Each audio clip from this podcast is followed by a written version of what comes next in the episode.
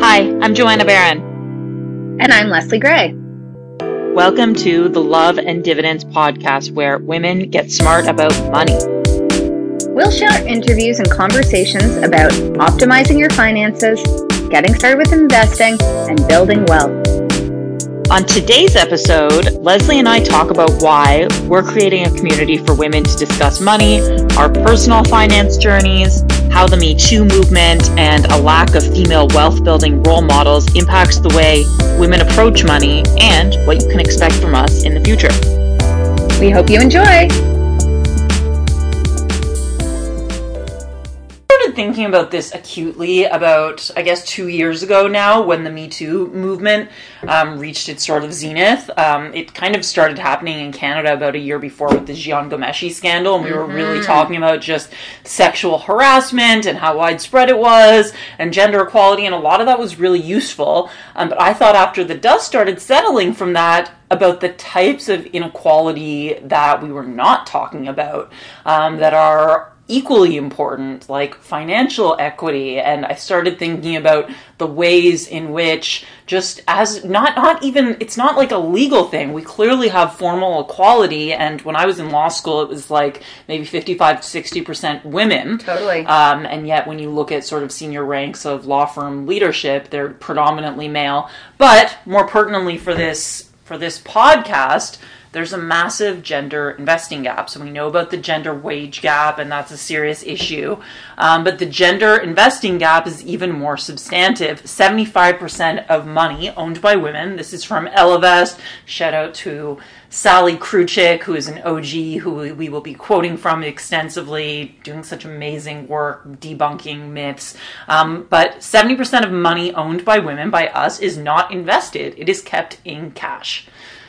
Uh, and that's because we sort of think of ourselves perhaps as a bit more risk adverse, or, or, why do you think that is, Joanna? I don't. I think part of it is that women are slightly more risk averse, but there are also ways to invest that are quite risk averse and conservative. Mm-hmm. And in fact, once we do start investing, we get better returns than men because we're more amenable, according to the evidence, to sort of let things go slow and steady with a balanced portfolio, with an index fund, with bonds, less likely to do like um, I think I was telling you about off the pod. I read a story about this Bitcoin bro who took like his life savings, his family's life savings, and put it into Bitcoins. And it, it, turned out for him, shockingly, but for every story like that, don't try this at home, ladies. Yeah. Um, there are many people who went into ruin, but all of which is to say, we know I used to be a criminal lawyer, so testosterone does lead, higher testosterone does lead men to engage in riskier behavior. Having said all of that, I don't think it's just that we're risk averse. No, I, I think that either. there is a finance bro culture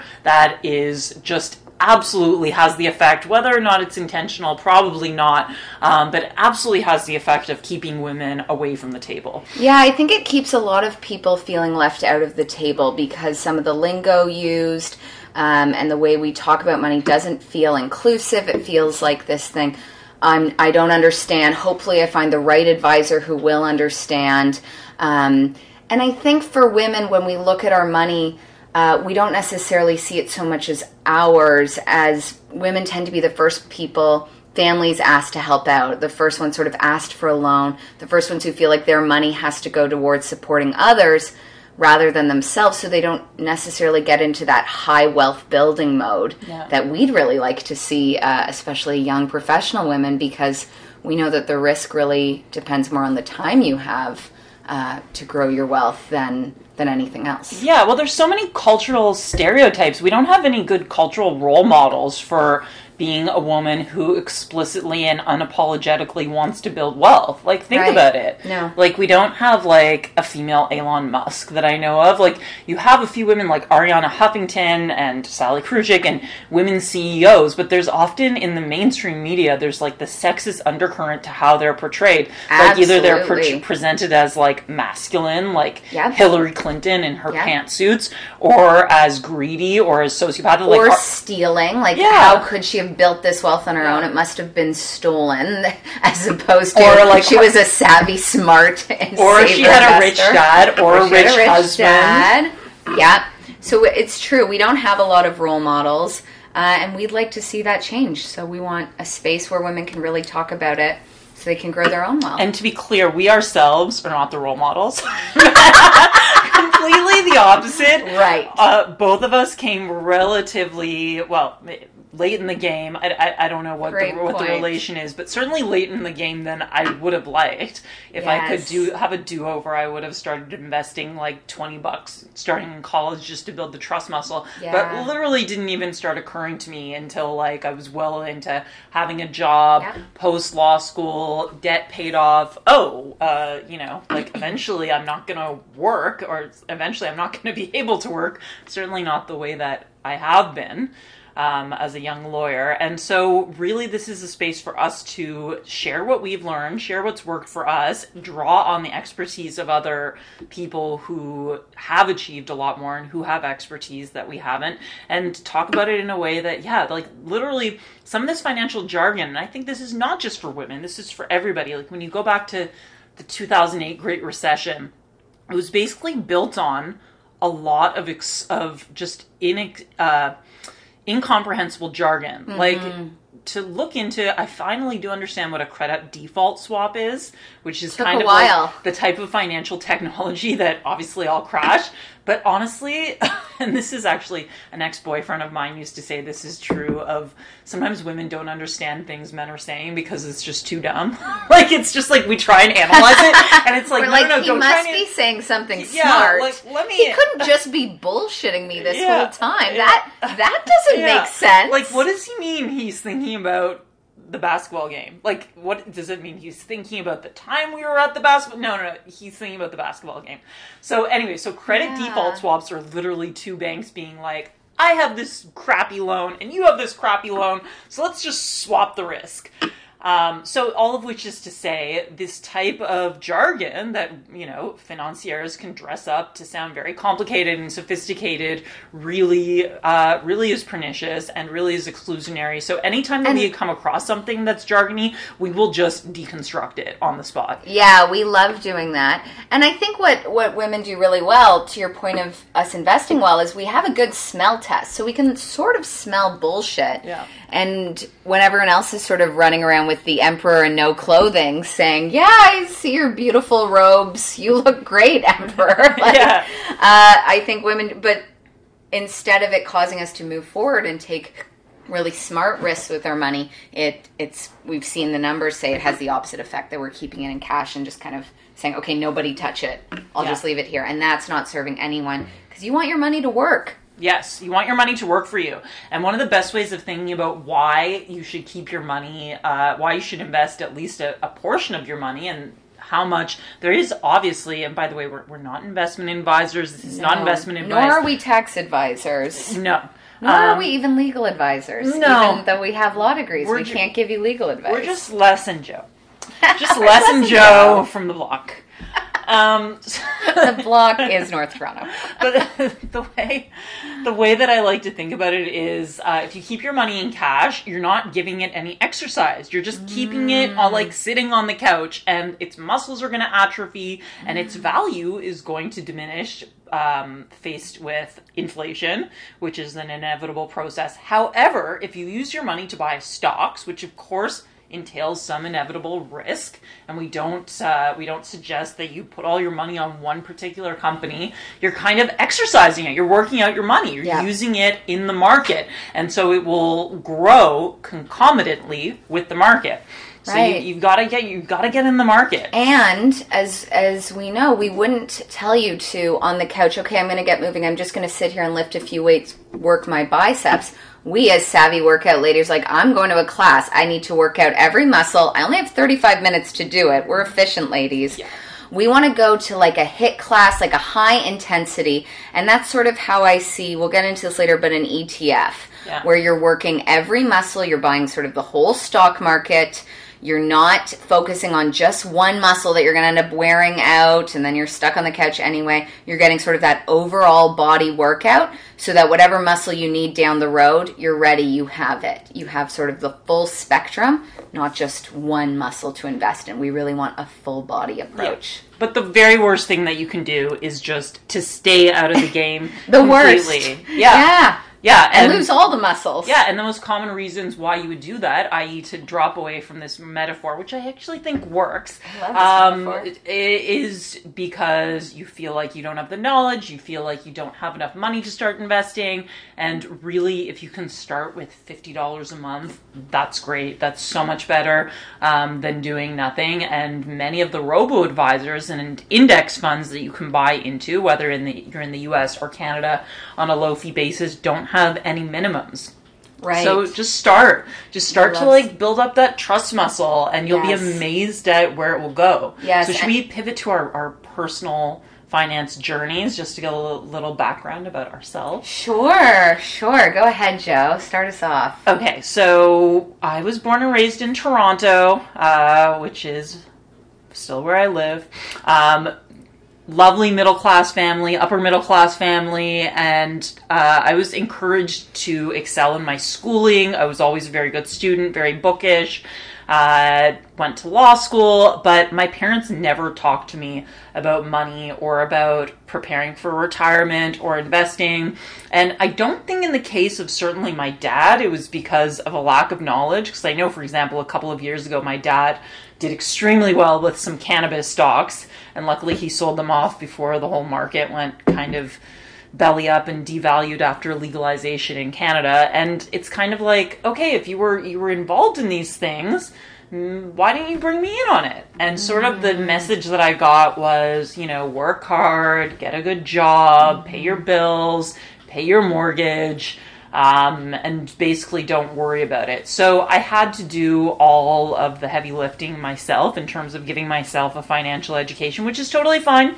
Part of becoming an adult is seeing the things that were wonderful and also lacking in your childhood. and I also think a lot of the modeling you get about money is like a reflection of your parents' No view about question. money. And looking back, my parents had me when they were like in their early 20s. Totally. Yeah, they had three kids before age 25. Like, they had no idea And what they bought were a house in a very different market than what we live in now. Bought a little house, had their kids, you know, so completely different. So God bless them. I had a great upbringing, but there were a lot of things that I had to sort of reparent about myself, Right. which I started doing a few years ago and started with, you know, the classics, personal finance books, Rich Dad, Poor Dad, which I love. Maybe we'll have like a book club Mm. Yes, we episode where we can to. talk about our favorite. Well, we're our two book nerds, so that'll be a good one. yeah, Rich Dad Poor Got Dad. Tony Robbins. Tony Robbins has a book called Unshakable. That's Your just bae. about. Yeah, he's my bae. Like his voice is just insane, but. Uh, but he really persuaded me when he talked about just trusting in the market and the historical gains of the stock index. And he had one great quote, which is that the market never took a penny from anybody. The only time the market lost anybody money was actually their own fear because they freaked out and said, "Oh, my stocks are down, so I Right. better I better sell it." So I was persuaded by that, so I started investing a few years ago, and I started pretty small, couple hundred dollars a month. Um, I really think starting to invest and starting to restructure your finances should be a hike and not a sprint. If you start off the bat, you know, chopping off 20%, 30% of whatever your take home pay is, you may feel deprived. And so you have to kind of build it up over time and get used to it. But then there's this other type of satisfaction that comes mm-hmm. from seeing that you're actually building It's your like fun to be on a hike. yeah, you're building your net worth as opposed to just like, okay, that month went by and I don't know where any of my money went. Like I just Totally. I just have no idea. Like bills came, I paid them, Yeah, I bought not- this, I bought that, Yep. but like I'm kind of just going in circles. Yeah, I agree with that completely. So, similar to Joanna, I had a great childhood here in Toronto. Um, grew up in a wonderful neighborhood, wonderful home, great values around money from two working parents. My mother also worked full time, of not spending too much, but still enjoying life. I mean, I had anything. I, you know, would sort of need, and I took a very safe path going to school. I worked. Um, went to law school, paid my way through, and then sort of came out. And it was really sort of two things that happened. One, when I graduated law school, I was ready to get my finances under control. And when I'd meet with financial advisors, I was quite disappointed. Um, either I felt there was a lot of shaming. So you know, I'd meet with one at a Starbucks and they'd be like, you know, if you cut this latte every day, you'd be saving quite a bit. And I was like, I feel so betrayed. Why'd you ask me to meet at Starbucks? Why are you shaming me for this drink? Yeah. And like, I don't think Starbucks is the issue here. Like, I have a, a huge student loan. I have a full time, very demanding job. Like, I don't think the problem's whether I spend half an hour at home. I work on billable hours, or I did at the time. I don't think it's whether I spend the time at home making coffee is is the game changer. So I was really unimpressed with that advice. Um, really unimpressed with, uh, you know, didn't quite understand investing. It all felt too complicated. And just remember being with a bunch of other uh, women in my scenario, um, and all of whom were like, yeah, I don't really know how much goes in or out. I sort of am living paycheck to paycheck, even though we had great paychecks. Yeah, I'm spending each month. I have no idea. And we were watching one of those learning channel shows about someone in tremendous debt and they were put on an all cash diet. And all of us, this is a very privileged place to be in, but all of us were like, I don't actually know what, what that would look like. I don't even know the numbers for that. I put some away, I put some towards my loans, and I don't look at it. And for me, that was a big red flag. And it just forced me finally to have a look at what am I spending each month? Where would substantial cuts actually help? Um, what could I maybe have money to spend more on? How do I start paying down this debt? And the book I loved was Millionaire Teacher with Andrew Hallam. That was my first look that changed everything. And he sort of opens on our same premise, which is I bet your family, he's a Canadian author, I bet your family didn't talk a lot about money. It's really a taboo, and I think especially in Canada. Yeah. Because we're sort of seen as a modest people. We're not necessarily Yeah, like we're not like Americans. Get rich. Yeah. Yeah. We're sort of like, we just have our humble roots and we work hard and that's that. Um, but for me, it was like, but what does that look like? And when people are like, save twenty dollars a month, I was like, but then what does that do? Wouldn't deflation bring it down? How do I, you know, it didn't have those pieces, and he did a great job doing that, and then just sort of changed all my finances. Really took a hard look at what I was spending on every month and where. And we're going to talk about this a lot, but where did I get a lot of value and joy in spending money? And what were things I was doing because, well, that's just what you do, and you've always done it Yeah. And not even questioning, well, why? Why am I paying? Whether it's fees to something you don't need, whether it's you know a lifestyle that doesn't really work for you, and I think a lot of millennials feel this way, where our values might be more centered around travel or trips or you'll talk about Experiences over things. experiences. Yeah, and You know what? Things are good too. And things are if you're into too. things, get your things. Buy your latte, get your purse, Yeah. whatever makes you happy. We are not about like we're not these No. grannies, although we will talk about grannies and why you one should day. save to pay yourself as a granny. Um, but we are about spending money should be an act of pleasure Yes. and self-love and Yes. it's something that you should do with your eyes open and never feel ashamed of if you want to get a fancy latte with maca and cacao go for it it will Mm-hmm. Yeah. not it will not cut into your retirement unless you're like doing it four times right but something. nothing and then on the reverse side nothing's worse than the spending you're doing without even knowing it so Mm-hmm. if you're doing it because you're like well i don't even like this but it's just sort of what i do Yeah. that's the kind of stuff you can start to sort of wrap up and and have a look at so for me it was all about just getting a basic budget and not to limit my spending but really just to track what i was spending so i had a real hold of of what was coming in every month and what was going out And so, what was like the most eye opening for you? So, first of all, how do you track your spending? Because I have a very specific system. The Every Dollar app. Shout out to Dave Ramsey, who does yell at people on his show, but people love it. There are people who call him and are like drowning in debt, and he just yells at them. And we are not Dave Ramsey, but very useful budgeting tool. And that was like a game changer for you, for me. It even gives you like a pie chart that shows exactly which categories you're the heaviest in. There's lifestyle and debt and housing and food and things like that. And for me, that was when the penny dropped. When I was like, oh. I see now. I am spending six hundred dollars a month on personal care between like highlights, waxing, Yes. nails. Like that is ridiculous. However, is in my case, it actually I can justify it because I live in a small condo and I don't have a car and I rely on walking in TTC. So those are like if you can get a control of your transport and housing costs, Yeah. um, which is highly recommended. Of course, not everybody can, not everybody lives in a in an area that's accessible to transit, but that has been a huge game changer for me to just cut out because prior to when I was a criminal lawyer, I had to have a car, obviously, because I had to drive out to like Milton and Brampton. These are terrible places if you're not from the Greater Toronto. Oh no! Sorry, I know. Sorry, no, they're not. no, some no, Brampton, we- we- Milton I, I love, I oh. love Brampton. Sorry, all of which say, the oh. traffic, Oh. the traffic to go to those places can be terrible. So I had a car. It's terrible to drive to them. I It's will agree with that. It's Ter- no, Toronto has lovely. become the worst um, in North America for transit. We beat LA. Congrats, Toronto. We have the worst we- traffic we, time. We did it. So, so all of which is to say, so because I had a car and I was insured for the first time, and I lived in a condo building in downtown Tr- Toronto, it ended up costing me like literally almost eight hundred dollars a month between Right. two hundred and fifty for parking, whatever for insurance, Oof. car lease payments, gas, parking. Like it was insane. So Yeah. that was like the best thing An I did for cut. myself, just to like get rid of that car. Yeah, so I think spending there's sort of like three major buckets, which is like where you're living, so your resident expenses, whether that's a mortgage or rent, etc. There's your what eating, drinking, so your consumption day to day, and then there's your transportation. So I took that approach. I'm a little bit more DIY, and we'll also get into that down the road. Yeah. So I like to have my hands like right in the clay. Like Okay. I do better when I can get in there. So I am still using the same Excel spreadsheet I created two years ago. It's evolved over It time. works. And I might share, you know, a, a hacked down copy of it at some point for Mm-hmm. our listeners.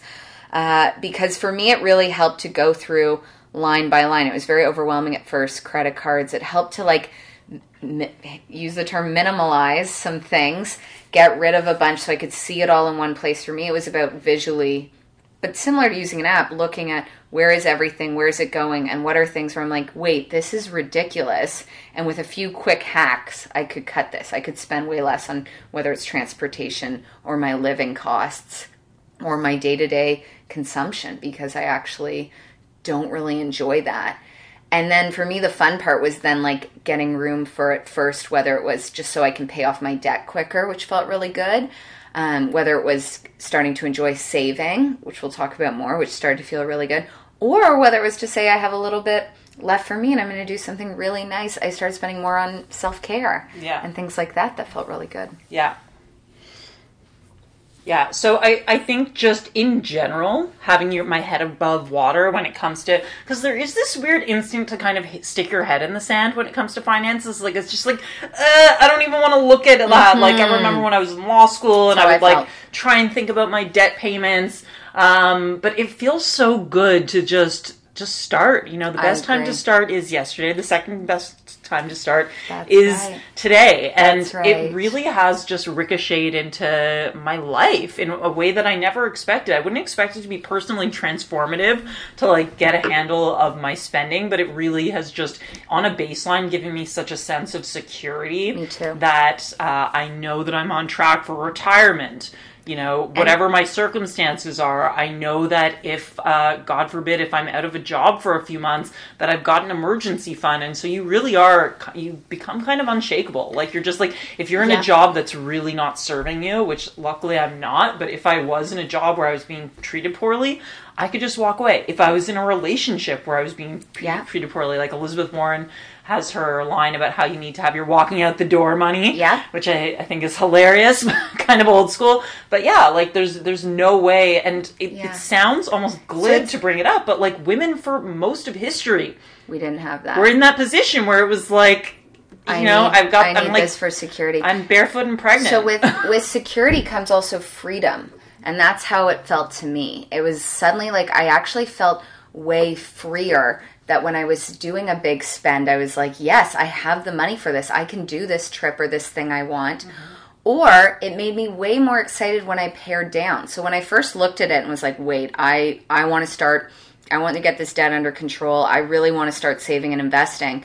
It actually felt really good to spend way less for a while mm-hmm. because I knew where it was going. I was excited about every dollar I was, quote, spending to either pay off my debt or to pay my future self. So I think changing that mindset when you suddenly go, this money's mine and I have earned it and I can now use it to enrich my life feels so much better than I think I'm doing it right. I'm making money. I, I'm not in too much debt. So am I okay? I, I don't even I don't really know, and I actually don't even want to look at it because I'm so nervous. I've been doing it all Yeah, wrong. and then you're so just won't like look at it. fully a vac- uh, victim of the capitalist system. And so many like, are, you know, so many in our and- profession and others. Yeah, and to some extent, you can take back control. Uh, You can't take back 100% control. We do live in a capitalist system, but like you can have some dignity about And it. And another great author, J.L. Collins, like either you master money or money is your master. So Yeah. we want to help sort of everyone be able to start to master whatever money is for them, whatever wealth means for them.